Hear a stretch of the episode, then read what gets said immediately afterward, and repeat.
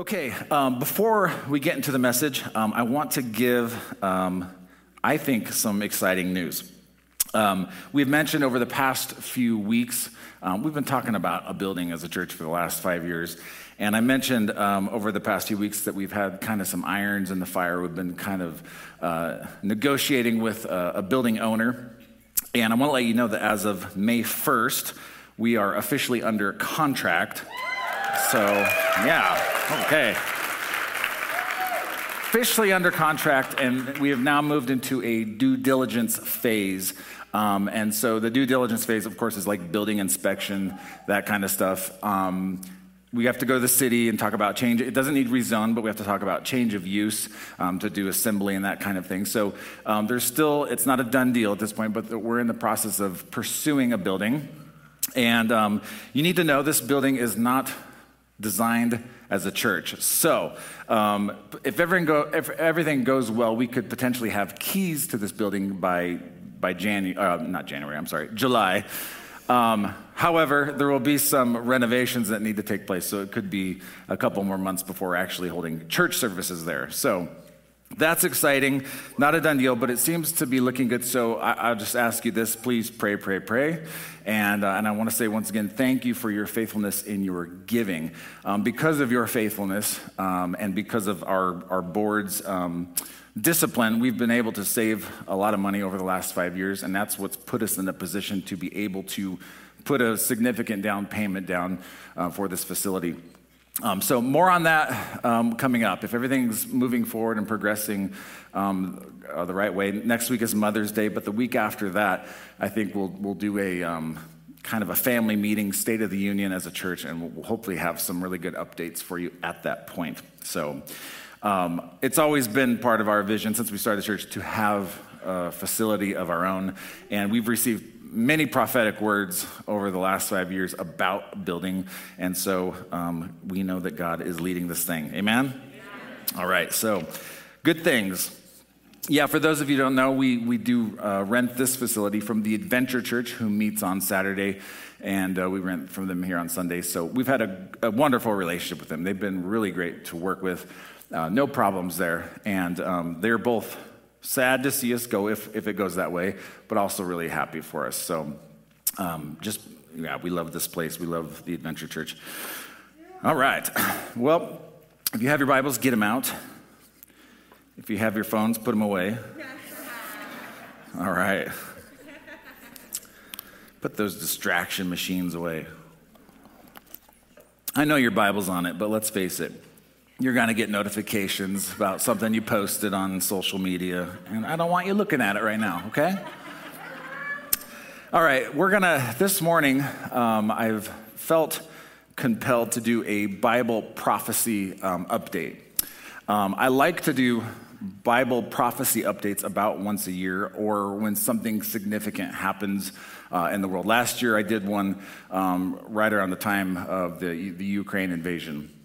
Um, I like to do them about once a year. Um, as I was looking at the 2023 calendar at the, the beginning of this year, so it was either December or January, I was looking at the calendar and kind of trying to map out the year. And um, as I was looking at the calendar, I noticed that the nation of Israel, their 75th anniversary as a nation, or uh, regathering, I should say, because they were a nation before, um, their 75th anniversary is May 14th. So Ben Gurion, uh, May 14th, 1948, um, declared independence of Israel, and their 75th anniversary is uh, next Sunday. Um, so I've kind of had it in my, as a placeholder, I've kind of had it in my mind to do a um, prophecy update around the time of Israel's 75th anniversary. Um, however, I'm not going to do it next week because next week is Mother's Day, and that would be kind of a strange Mother's Day message, wouldn't it? So, no, next week, this lady right here is going to be bringing the word, and she has a good word for you, so come ready for that. Moms, of course, um, be ready for that. Okay, so. Um, so I decided to pick the week before. So we're, we're uh, May 7th, and I'm going to talk about um, end times, eschatology, and Israel and what ha- that has to do um, with, with our lives.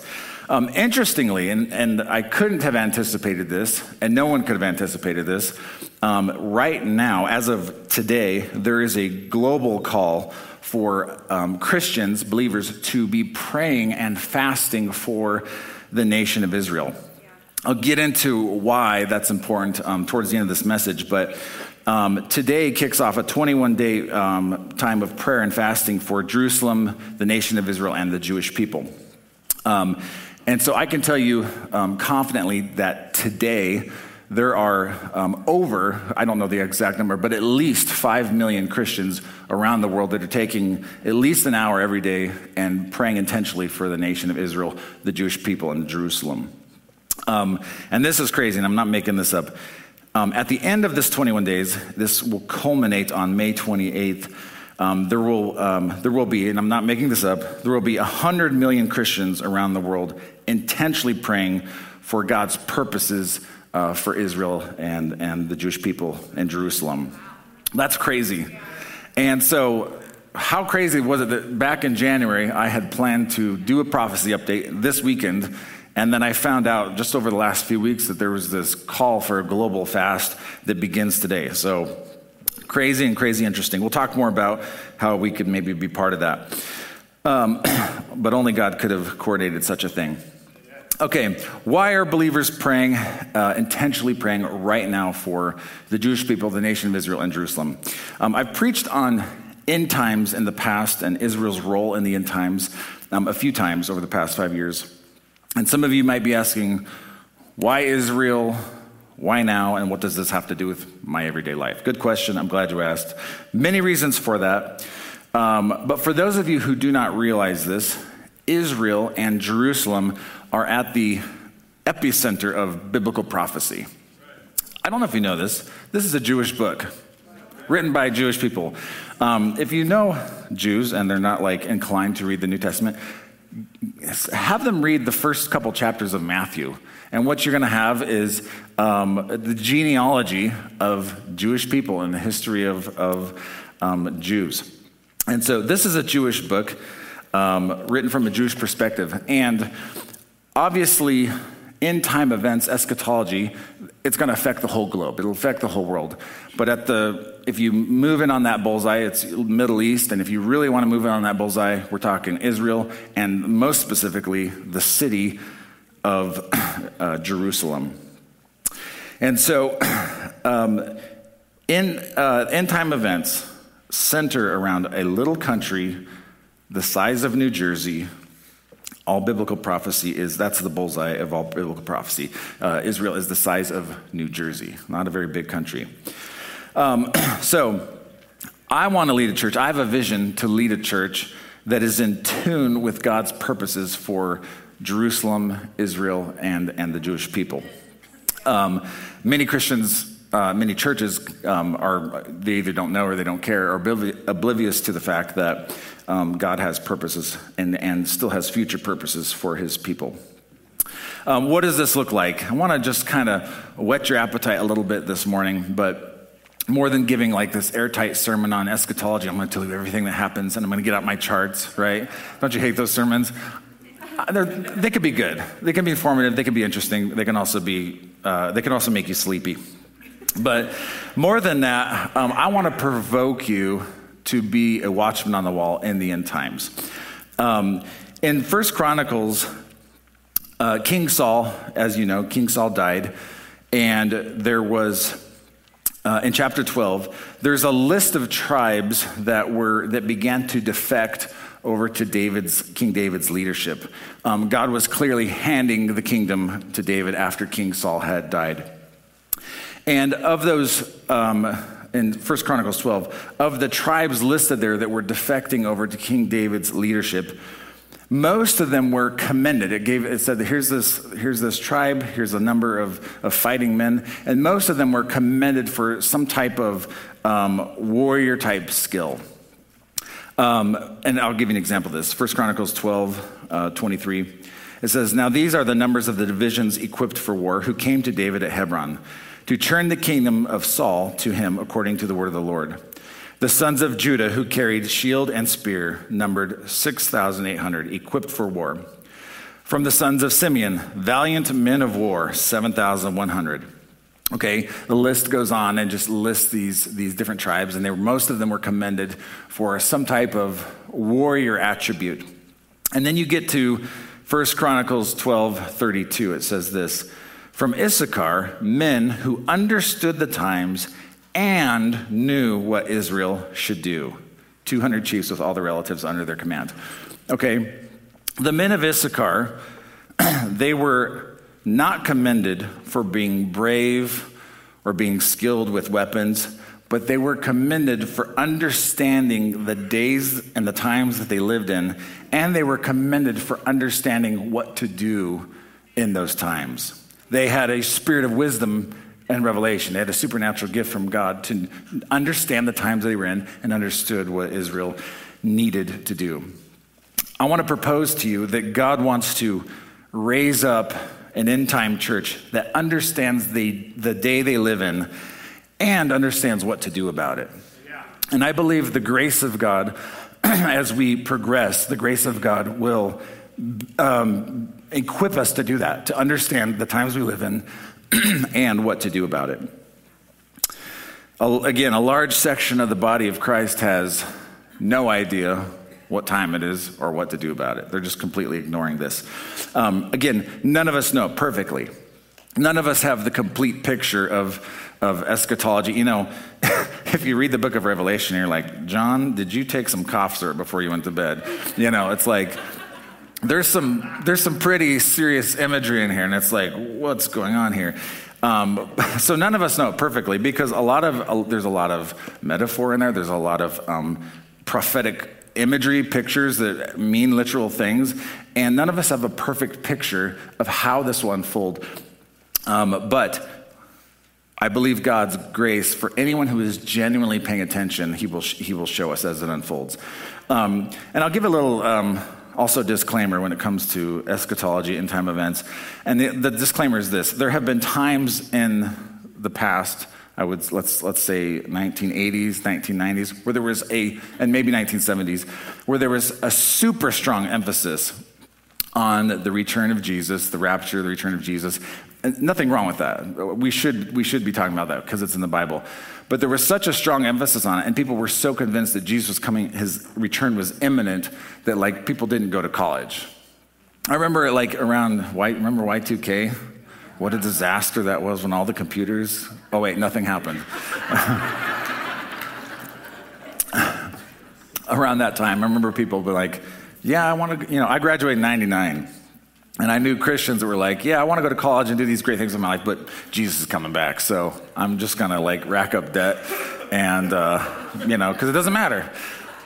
So unfortunately, the church, um, you know, how many know we're in the world, we're not of it? And um, to an extent, we have to be separated from you know the systems of the world. But what happened was, I think the church withdrew um, a lot of resources and talent and creativity, um, and we lost influence in so many sectors of society. Where, like, if you look at media, for example, like there's almost no Christian influence in media. You look at government, it's like not a lot of influence. So there's certain sectors of society where Christians completely withdrew because Jesus is coming back. So I want to give a, um, this is what I want to say about that. Plan on being here for the next hundred years, okay? Um, I'm planning on living a long life. I'm planning on raising my kids. I'm planning on moving into a, a, space, a building, and, and raising up a church. And someday I want to hand off that church to another leader. That's what I'm planning on. However, I want to be ready if Jesus comes back right now. And you can do both. You can plan for the future, you can invest, you can, you can believe for a great future, have kids, grandkids, the whole bit, but be ready for him if he returns today. So that's my, my caveat. But Jesus said this it is important. Um, the, the, the, opposite is true. We shouldn't only live and not pay attention to um, end time events. Because this is what Jesus said in Matthew 24 verses 42 through 44. He says, Therefore, keep watch. This is his instruction. So in Matthew 24, he talks about a lot of end times things, things that will happen, some things that did happen in his day. He says, Therefore, keep watch. Why? Because you do not know the day the Lord will come. But understand this if the owner of the house had known what time of night the thief was coming, he would have kept watch and would not have let his house be broken into. So you must also be ready. I don't know why. He says we're supposed to be ready. Apparently, there's a way to be ready and there's a way not to be ready. so you must also be ready because the Son of Man, Jesus speaking of himself, will come at an hour when you do not expect him. Okay, again, none of us have the perfect picture of when, but we do have a sort of a good picture of what and where. The, the, the, the, the where of the rapture is everywhere at once. And the where of the return of Jesus to set up his millennial reign is Jerusalem. We know the place. We just don't know when, okay? If you know when and you write a book about it, um, I'm not going to buy it. so, excuse me. so, let me give you today a few uh, practical, re- uh, practical ways to be ready for the, ra- the rapture and the return of Jesus to this world. Again, more than preaching this airtight end time sermon, I want to provoke you to be a watchman on the wall. It says this in Isaiah 62, verses 6 and 7. The Lord says, I have posted watchmen on your walls, O Jerusalem. They will never be silent day or night. You will call on the Lord uh, you who call on the Lord, give yourselves no rest, and give him no rest till he establishes Jerusalem and makes her a praise of all the earth. Okay, what is he talking about? He's talking about intercessors, people who are praying. You who call on the Lord, you watchmen on the wall, give yourselves no rest and don't let him rest. God is literally saying, like, don't let me, don't let me rest. Don't, don't stop bugging me. Don't stop bothering me. Give yourselves no rest. I'm putting watchmen on the walls until what? Until I make, um, until Jerusalem is a praise in all the earth. Listen, Jerusalem at this point is not a praise in all the earth. Jerusalem at this point is like, kind of like the splinter in everyone's side because there's so much contention and fighting. It is the most hotly contested piece of real estate in the entire world. When will it be a praise in all of the earth? It will be a praise in all of the earth when Jesus comes back and sets up his kingdom on the earth. Jesus is coming back to a literal city called Jerusalem where he will rule and reign for a thousand years. This is in your Bible. So, this is why the Bible says, uh, pray for the peace of Jerusalem. And unfortunately, th- there will be pockets of peace um, seasons of peace, but there will not be enduring peace for the city of Jerusalem until the Prince of Peace comes and, and makes everything, sets everything right. Okay, essentially, when we're praying for the peace of Jerusalem, and when we're, when we're um, praying that God would make Jerusalem a praise in all the earth, we're essentially praying that the King, King Jesus returns and establishes his kingdom on this earth. And so I believe God is calling the end time church to be watchmen on the walls and pray into God's purposes for Israel, Jerusalem, and the Jewish people. Don't, he says, you don't rest, don't give me rest until I make Jerusalem a praise in all the earth. Okay, so how can you be a watchman? I'll give you a couple real practical things here. How can you be a watchman? Number one, spend time in his word, spend time in this Bible. How can you begin to understand God's heart for the end times and his purposes if you don't know what this book says? I get that we all have opinions, but most of our opinions are bad. Okay. I love when you talk to people about, you Christians, about something that's like in the Bible, and they're like, well, here's how I feel. It's like, you know how you feel is wrong, like different than what the Bible says. So who cares how you feel? It matters what the Bible says, right? Well, I I feel that it's like, shut up. Okay. Who cares how you feel? The Bible says this, like, let's believe it. Okay. We want to know what this book says. So I want to give you a warning. Don't get your opinion about Israel, Jerusalem, or the Jewish people from CNN, MSNBC, the BBC, NPR, the United Nations, or any other organization. Get your opinion about how what God's heart is for that city from God, from the Word of God. Okay? I don't know about you, but it's like I want to be on the right side of God's opinions. It's like if he feels a certain way about something, I'm like, well, I guess I just need to, you know, lean not on my own understanding and all my ways acknowledge him, and he will direct my paths. I want to be on the right side of history in God's uh, in God's opinion. So get your opinions about the end times and what God, what's going to happen, and God's opinion about who should and shouldn't have control of land or those kind of things from the Word of God. He cares and He has opinions about it, okay? That's number one. Spend time in His Word. Number two, how can you be a watchman? Turn the Word of God, turn the Word of God that you read here into a prayer dialogue between you and the Lord.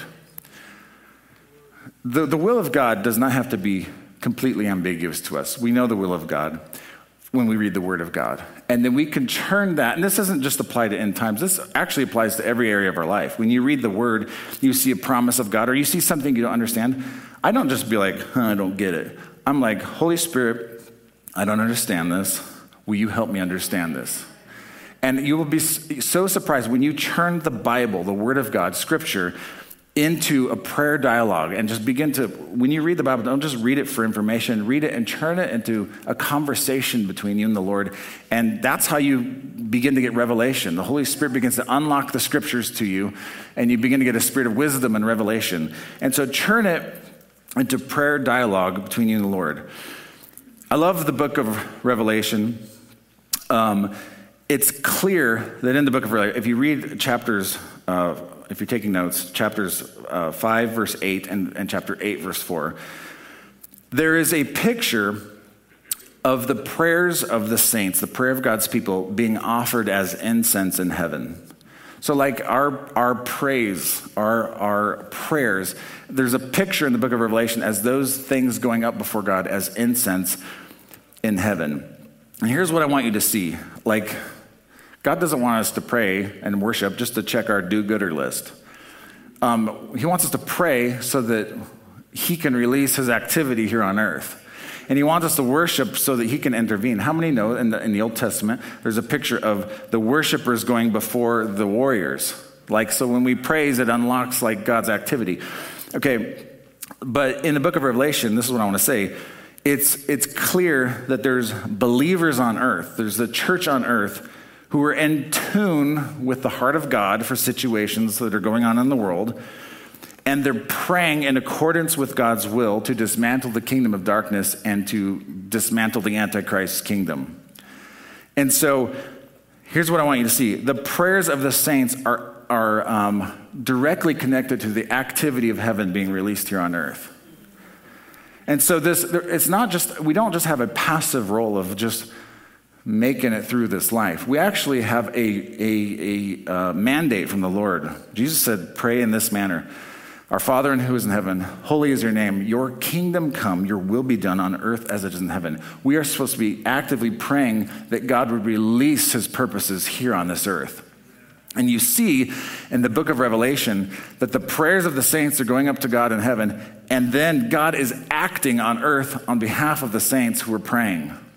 And these saints aren't praying their whim prayers and their opinion prayers. They're in the Word of God, understanding the Word of God and saying, God, your Word says this. God, do this here on earth. And God is moving on behalf of His church. So if you want to be a watchman on the wall, get into His Word, turn it to dialogue between the Lord, and pray His will. Pray His will here on earth. I, um, it's not wrong to say, you know, if you don't know, like you're praying for something like, God, let your will be done. Sometimes we just don't know. God, I don't know your will. I don't know what you want to do in this situation. But I don't, I don't particularly like if it be thy will prayers. Well, God, heal this person if it be thy will. I'm like, no healing's in your Bible. Jesus paid for it. God, I'm asking you to heal this person. You know what I mean? Um, is there poverty in heaven? No. Um, God, is it your will for us to be in poverty? Well, I don't see it in heaven, so I'm going to pray God's abundance here on earth. I'm not preaching the prosperity gospel here. I'm just saying, like, God wants to meet our needs according to his riches and glory, okay? So I don't really believe in if it be thy will prayers. I believe in prayers of authority. Amen. The double minded man receives nothing from the Lord. Prayers of authority. Now, if you don't know, it's okay to be like, God, I don't know.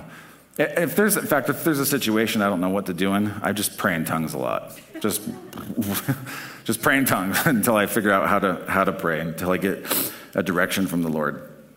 So, you see the prayers of the saints and God's activity working in tandem in the end times. And God wants us to be in tune with his purposes for this world, releasing it here on earth.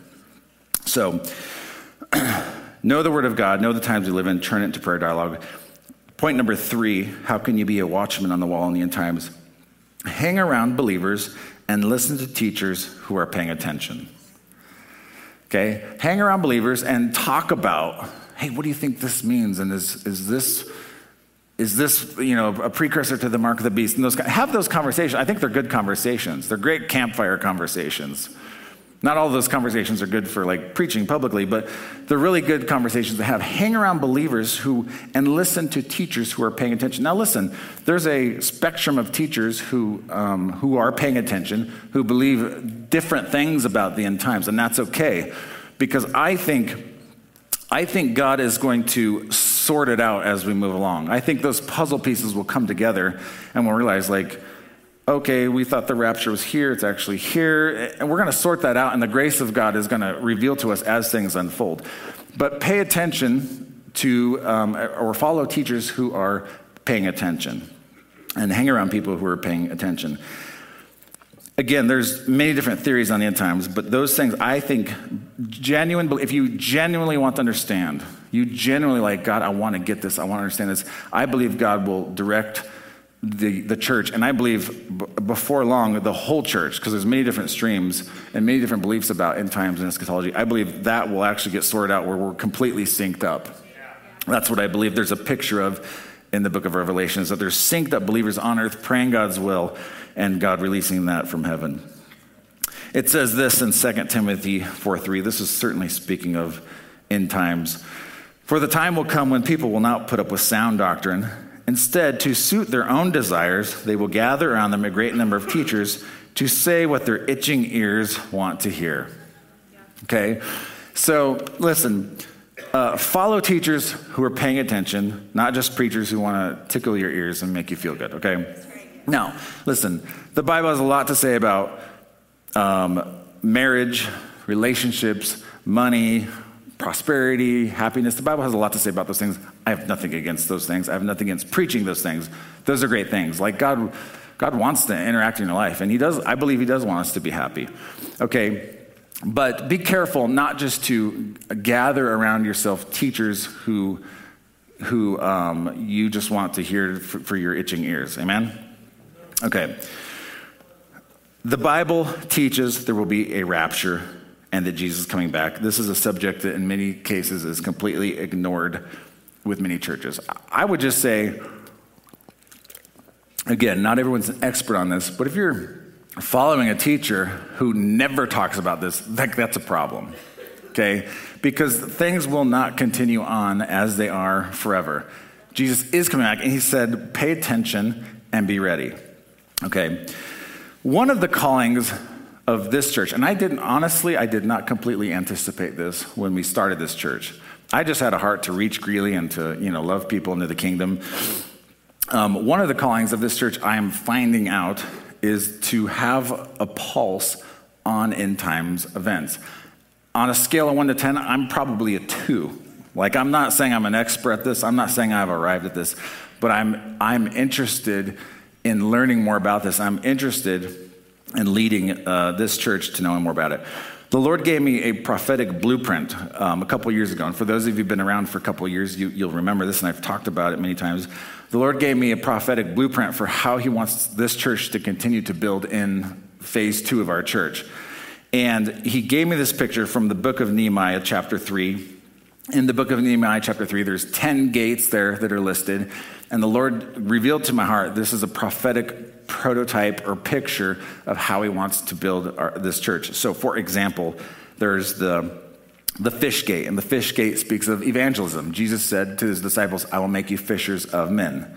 So that's one of the gates we want open is the fish gate. Um, there's there is the valley gate. Valley gate is ministry to the brokenhearted, people coming through the low places. We want to be a church that has the valley gate open, people who are broken coming here. Um, the fountain gate. This, is, this speaks of the gifts and ministries of the Holy Spirit. Jesus said that um, if you have the Holy Spirit, waters, um, rivers of living water will flow from within you. Okay, so we want the fountain gate to be open here. And any new facility we get in, man, I want all these gates open. But the one that kind of came out of left field for me a little bit was the East Gate. And the East Gate speaks of biblical prophecy. If you read at, towards the end of the book of Ezekiel, there's a lot of, um, the Bible talks a lot about the East Gate. And the East Gate um, is a prophetic gate speaking of eschatology and speaking about future things. Um, I don't have time to read all of it, but um, it is there. Um, I have a quick video I want to play for you. Um, we were in Jerusalem in uh, the end of October, the beginning of November. And we stood on the Mount of Olives with the East Gate behind us, and I gave a little commentary on what will happen at the East Gate in the future. So go ahead and roll that video. Hello, friends. We are standing on the Mount of Olives. This is the place where Jesus ascended into heaven. This is the place that the Bible teaches, and many Christians believe that Jesus will return. In fact, Jews believe that the Messiah, who we believe is Jesus, will return to this very place. It says in Zechariah 14, verse 4 On that day, his feet will stand on the Mount of Olives, east of Jerusalem and the Mount of Olives will be split in two from east to west, forming a great valley, with half of the mountain moving north and half of the valley moving south. Um, and then if you look over in Ezekiel chapter 44, so we're on the Mount of Olives. Across from me is the East Gate, or um, the Golden Gate. And this is the gate that we believe the Messiah, when he returns, he will come to the Mount of Olives, cross through the Kidron Valley, and go through that uh, eastern gate. I'm going to read Ezekiel 44, um, 1 through 3. It says this Then the man brought me back to the outer gate of the sanctuary, the one facing east, and it was shut. Uh, little known fact this gate is shut and has been shut for a long time. Um, there are different theories of why the gate was shut. Um, some think it was to prevent the Messiah from returning because there is a um, grave right in front of there. But regardless of why it was shut, it is shut. And verse, and I believe it will be shut until Jesus returns. It says in verse two, the Lord said to me, "This gate is to remain shut; it must not be opened. No one may enter through it. It is to remain shut because the Lord, the God of Israel, has entered through it. The prince himself is the only one who may sit inside it of the gateway to eat in the presence of the Lord. He is to enter by way of the portico of the gate gateway and go out the same way." And so that gate is shut. I believe it will remain shut until the Messiah returns um, on this Mount of Olives. So, what a significant place. And there we believe Jesus will rule and reign for a thousand years on the Temple Mount, literally and physically. Amen. So good. Jesus is literally and physically not just metaphorically or spiritually. He's literally coming back to this world to establish a kingdom from a city that literally exists in a part of the world called Jerusalem. Okay, why are so many believers praying for Israel right now? Um, Israel is actually in a very, very dangerous place at the moment. Probably the most dangerous place since uh, 1973. 1973 was the Yom Kippur War, where Israel was attacked um, and uh, su- surprise attack. They were not expecting it, and it was a war in which they could have been and were very close to being um, overrun by their enemies. In fact, in 1973, the prime minister of Israel called Richard Nixon in the middle of the night and says, If America doesn't help, we don't know if we're going to exist in a few hours. Like, we need America's support now. And for different reasons, I won't get into it. Richard Nixon's cabinet had advised America not to get involved with the conflict, but Richard Nixon, um, because the prime minister called in the middle of the night, said, We're done if you don't help us. Israel is in the most vulnerable position since 1973, since the Yom Kippur War. They're in a very dangerous place again. Number one, you guys know this. But the country of Iran um, has not just threatened to destroy Israel, the country of Iran has promised to destroy Israel when they get a nuclear weapon. And I don't know if you know this, but they're like really, really close to getting, may, may actually already have enough material to, to develop a nuclear weapon. And they're not just saying, yeah, if you keep this up, we're going we're gonna destroy you. No, they're like, they've promised to destroy the nation of Israel. Israel has this thing, and for good reason. When someone threatens to wipe you off the face of the earth, you should believe them.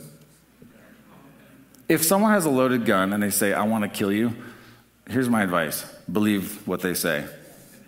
Um, you can't afford not to believe what they say, right? And Israel is in a position where they cannot afford to, believe, to not believe what their enemies are saying about them. Currently, Israel is surrounded by Gaza, the Gaza Strip to the south, Lebanon to the north, Syria to the northeast, and Iran is funneling uh, missiles, weapons, drones, um, rockets, all those things into those areas. And I, Iran and Iranian proxies are all pointed at the nation of Israel.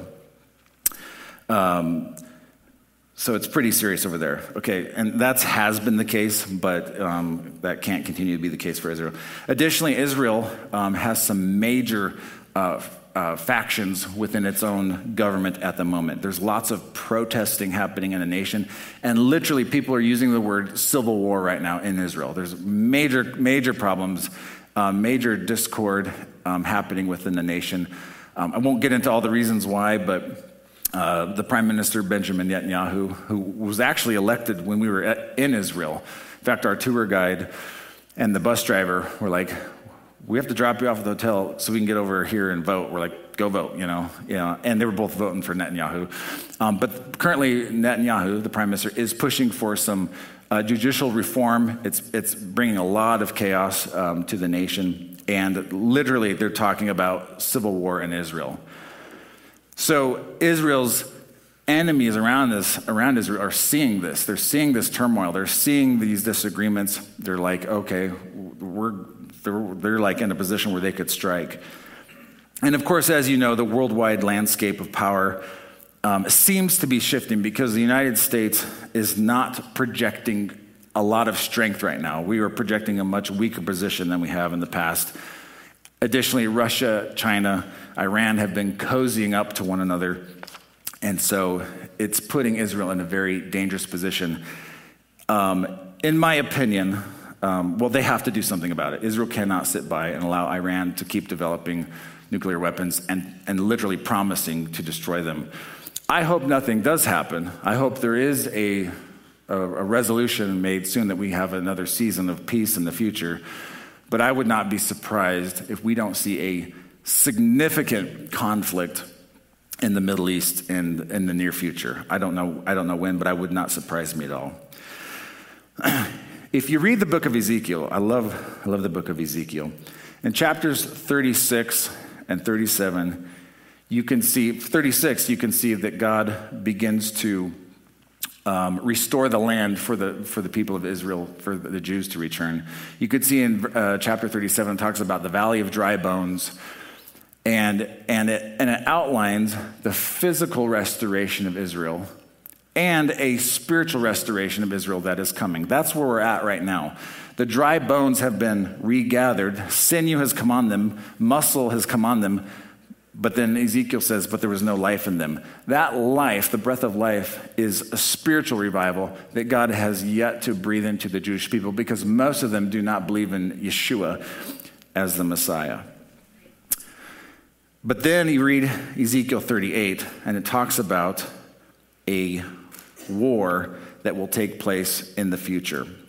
This battle um, clearly shows Iran, which are the Persians, the Russians, as the aggressors with a coalition of other nations. So this, like, the, the battle lines are drawn perfectly right now. And as a matter of fact, in the book of Ezekiel 38, it talks about nations who are protester nations. They're protesting this invasion of Israel even those nations are falling into perfect alignment at the moment because uh, how many remember the Abraham Accords that um, President Trump helped broker those Abraham Accords?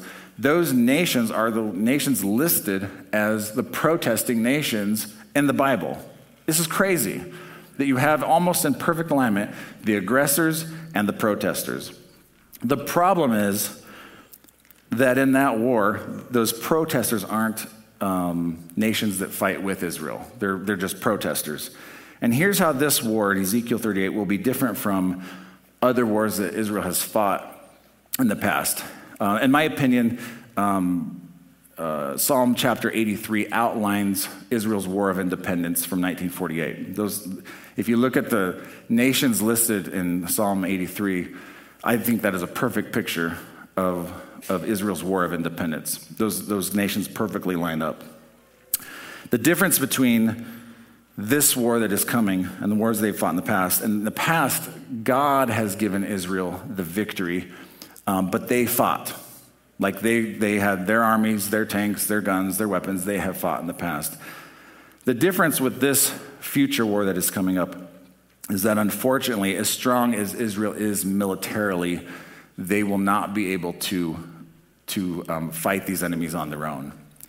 I don't know what will happen um, with the relationship between the United States and Israel in the future, but it is clear in Ezekiel 38 there's not a massive backing for Israel. So, whether that means the United States just takes a step back and says we're not going to get involved with this, or the United States ceases to be a world power, I don't know. But it's clear that Israel is on their own in this battle in Ezekiel 38, and they're not strong enough to, to win this battle themselves. But God. God supernaturally intervenes in this war in Ezekiel 38 and fights for them, and they have a great victory. so, Again, Psalm 83, I think, outlines the War of Independence. Ezekiel uh, 38, um, there's a different set of countries that come from further in, but God delivers them. What do we need to do? Well, I'm not excited about war. I don't want war, um, but it is coming because it is prophesied in the Bible. What do we need to do? We need to be watchmen on the wall. We need to pray for the peace of Jerusalem because when the Prince of Peace comes, there will actually be lasting peace in Jerusalem. And we need to pray for the Jewish people, the nation of Israel, both Palestinians and Jews, that they would see King Jesus as the one true Messiah. Amen? And only King Jesus can bring peace to that situation. I'll conclude with this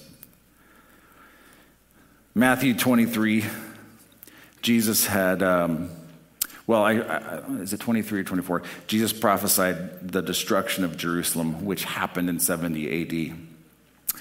And so this is what Jesus said. He's, he's, I believe he's standing on the Mount of Olives here, and he says this, verse, uh, Matthew 23, 37 through, through 39.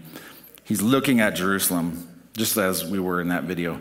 Jerusalem, Jerusalem, you who kill the prophets and stone those sent to you, how often I have longed to gather you, uh, gather your children together as a hen gathers her chicks under her wings, but you were not willing. Look, your house is left to you desolate. For I tell you, you will not see me again until you say, Blessed is he who comes in the name of the Lord. Jesus said to that city, You're not going to see me again until the grace of God moves upon your heart and you say, Blessed is he who comes in the name of the Lord. King Jesus, we want you to come back. King Jesus, we need you to come back. And Jesus says, I'm not coming back till the grace of God moves upon the Jewish people, nation of Israel, that the blinders would come off and they would see King Jesus as their Lord and Savior. That is going to happen. In fact, if you read, if you read uh, Romans chapter 11, it talks about when the Jewish people's eyes are open and they, the blinders come off and they see Jesus as their Lord and Savior. It says, you think you've seen revivals of the past that have been amazing. It says it will be like life, life to the whole world when that happens. Like worldwide revival, when the Jews' eyes are open and they see Jesus as their Lord and Savior. It is going to happen. The physical restoration of the land has taken place, the spiritual restoration will take place. And I believe God wants us, as Gentile believers, to be praying, interceding, fasting for the Jewish people and the nation of Israel. Together with us, God wants to make one new man in Christ Jesus. How do we want to be? How can we be watchmen on the wall? Pray for Israel, pray for Jerusalem and the Jewish people. That's my application today. Um, there's a website called um, Isaiah62fast.com. And if you want to go there, there's, um, again, believers all around the world. There'll be 100 million believers on the 28th of May praying, and there's over 5 million believers praying every day between now and then. And um, we're not a hub that where people can come to every day to pray for that. There are many churches on this website who are a hub. In fact, uh, Victory Christian Fellowship here in town, they are a hub and they have prayer meetings every day for Israel. So if you want to go join them and pray for Israel, but I just want to encourage you. Um, we have a prayer meeting Monday morning. We have a, uh, a worship and prayer meeting here uh, Thursday evenings. Come connect with us at one of these prayer meetings. And I'm asking um, that in these prayer meetings, we would at least take some time and pray for God's purposes for the nation of Israel, the Jewish people, and Jerusalem. And I'm also asking that all ministries, city groups, um, and within our church take some time every time they meet and intentionally pray during this 21 days. And just lean into the grace of God yourself. Like, God, what are you asking me to do during these next 21 days? I'm going to take some time every day and pray for Israel, the Jewish people, and the nation of Israel. And so I want to just invite you into that. Go check out Isaiah62.com or Isaiah62fast.com. And uh, yeah, God's going to do some amazing things. Amen. All right, I'm going to pray, and then we're going to get you guys out of here quickly because we have another service coming. Uh, Lord, we love you. Stand to your feet if you would this morning. Lord, we love you. We thank you, Jesus, for every individual in this house. Lord, we thank you for the plan, the purpose, and destiny, Lord, that you have for us, for Greeley, Colorado, Lord. And God, I thank you that what you're doing in the world, Lord God, you're leading this charge, Lord God. Help us to be in sync and tune and alignment with your will, God, on this earth. Help us to be watchmen on the wall, Lord. Those who know the times we live in and know what we should do. I love you. We thank you for today in Jesus' mighty name. And everyone said, Amen. Amen. All right. God bless you guys. Have a great week.